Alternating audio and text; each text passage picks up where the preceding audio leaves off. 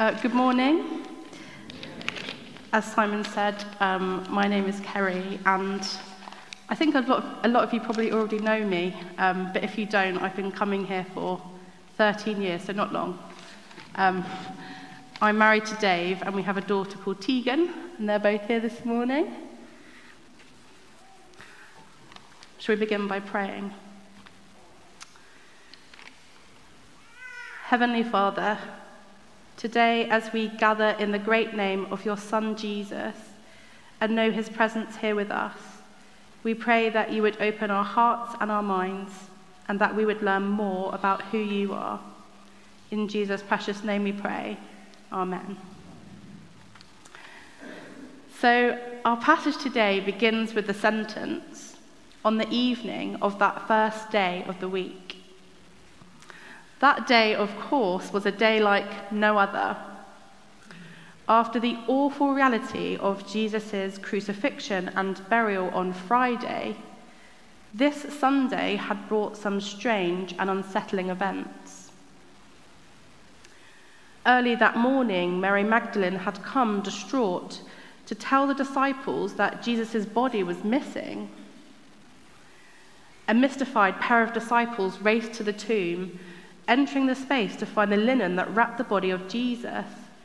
But, as Mary had said, no body.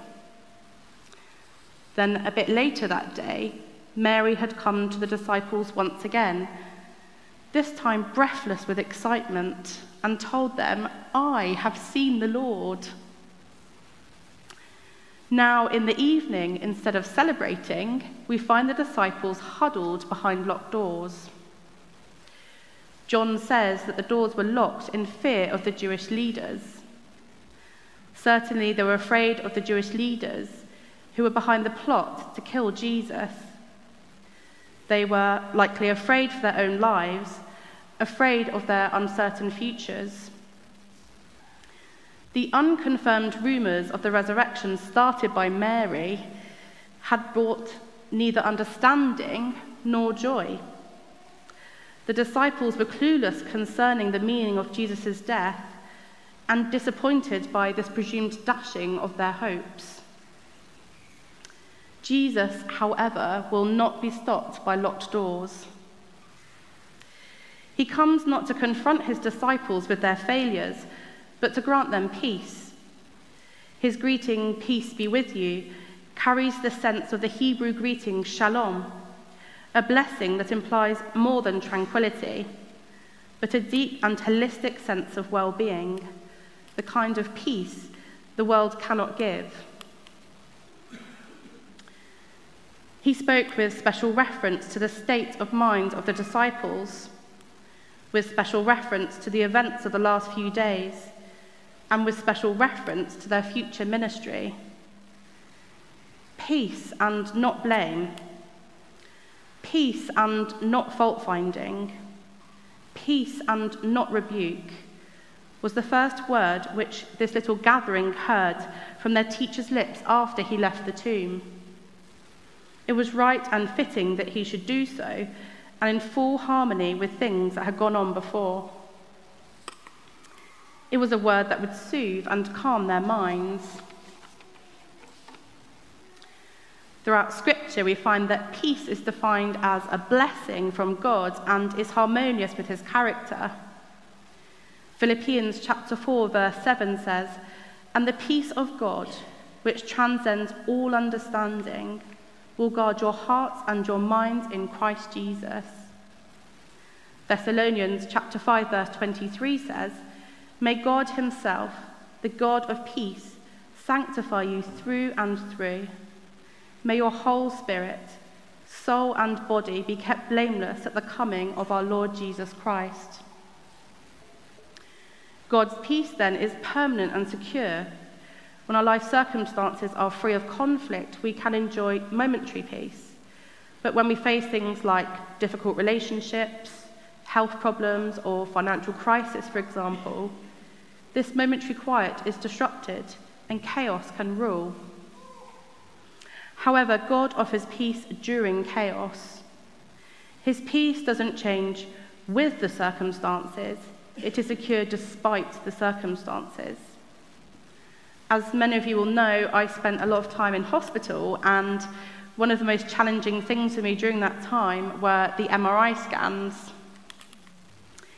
If you've ever had one, you'll know that you are confined in a particularly small cylinder, and if they are scanning your brain, you have the added bonus of your head being secured to the bed by a frame. Many times I was asked to do this, and each time I would panic, which meant the doctors would be unable to perform the scan. I was told very seriously that they needed this later scan to determine my treatment. And so I prayed. And Jesus met with me in my fear. I was filled with a deep sense of indescribable peace and was finally able to endure the entire lengthy scan. So we can't avoid ill health, fear, and worry, but we can have God's perfect peace in the midst of it all. No matter how stormy our lives get, we can have a feeling of inner peace and rest that exceeds any fix the world can give us. In Christ, we are offered peace with God because we who once were far off have been reconciled to God through Jesus' death and resurrection. Jesus' sacrifice addresses the root of the problem that the world ignores. By his sacrifice, he bridged the gap that sin introduced between us and God. He bore the punishment for our sin, and in exchange, we are given eternal peace. What Jesus did on that first Easter evening was to show those frightened disciples the same grace and mercy and forgiveness and love that he had always shown. He came and stood among them and simply said, Peace be with you. And then to ease their doubts, he revealed his hands and side. No wonder the disciples rejoiced to see him. Not only was Jesus alive and among them, but he had also forgiven them for all they had done and not done over those last dramatic days. Today's passage is also about the ways in which we are called to share that peace and joy with a world so filled with doubt and fear. Jesus did not join his disciples in the upper room simply to celebrate his resurrection with them. He also joined them there to give them the gift of the Holy Spirit. In that locked room, Jesus, bearing recognizable scars, breathed on the disciples. Jesus here seems to refer to the creation of humans and intimates that he himself was the author of that work. The Spirit of God proceeds from Jesus and in so doing opens the eyes of the disciples, which brings us to the rest of the passage. What the disciples saw is all that Thomas desired. Often the focus here is on Thomas's doubt but Thomas was not present when Jesus appeared on the other side of a locked door to greet fearful followers with peace and the instruction to forgive. Thomas's request is merely for what the others experienced. Indeed, this desire for experiential proof is completely normal. The longing for evidence is not the special burden of believers living in an age of science, and Thomas was not the only disciple who wouldn't take someone else's word for it. Maybe you've had this experience when one of your friends comes back from seeing a movie or trying a new restaurant or visiting a beautiful place. Even, sorry, and says to you, You've got to see this. You listen with interest even as you are trying to distinguish what is hype and what is real. It's not entirely right to say that you don't believe the testimony of your friends. It's more that you don't have experience of your own to compare to theirs. To know what you believe about what they're reporting, you'll have to go to the cinema or try the product or see the sunset in that particular spot. In order to offer your own testimony, you need to have your own experience. The wonder of this moment, however, is Jesus' willingness to meet Thomas exactly where Thomas says he needs meeting. Thomas names what Jesus knew his disciples needed. The door is shut. Jesus appears, nail scars and all. His offering of peace is followed by an expression of forgiveness. No condemnation for Thomas's request, a simple invitation to touch his scars. In response to this invitation, in response to his own experience, Thomas exclaims, My Lord and my God. Thomas confessed his faith in the risen Christ and incidentally is the first to do so. Out of Thomas's doubt, out of his struggle to honestly deal with his own misgivings, came a profound and powerful confession of faith. This story bears witness then to the fact that Jesus comes to us where we are, in the places where we live, in the ordinary places of our lives as we sit at the table with family and friends. It is here that Jesus meets us. It is even in the locked rooms of our lives where we huddle in fear and doubt that Jesus encounters us, offering us peace. What Jesus says next foreshadows those who will believe because of the testimony of these witnesses. That's you and me. He says, Because you have seen me, you have believed. Blessed are those who have not seen and yet have believed. Throughout the Gospel of John, Jesus had triumphed over sickness, sin, death, and sorrow. Now, with Thomas, Jesus conquered unbelief. Jesus sends these followers out with the mission of forgiving the sins that his death has taken away.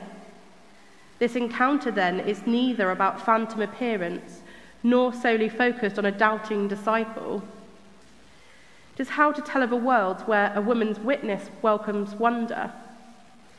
It is how to tell of a world where forgiveness is forever possible. It is how to tell of a world when life is to know the God whose mission is to forgive sins and reconcile communities scattered by oppression. As we experience the story of Thomas, we're invited to trust that Jesus will keep showing up, alive, and with a body that holds together the worst that has happened to him and his risen life. Again and again, in the midst of our doubt and fears, and in the midst of our sin and failings, he will offer that wounded, living body. Our crucified and risen Lord comes to us and says, Peace be with you. Again and again, he comes to us and says, Do not doubt, but believe. Again and again, Jesus forgives us and breathes new life into us.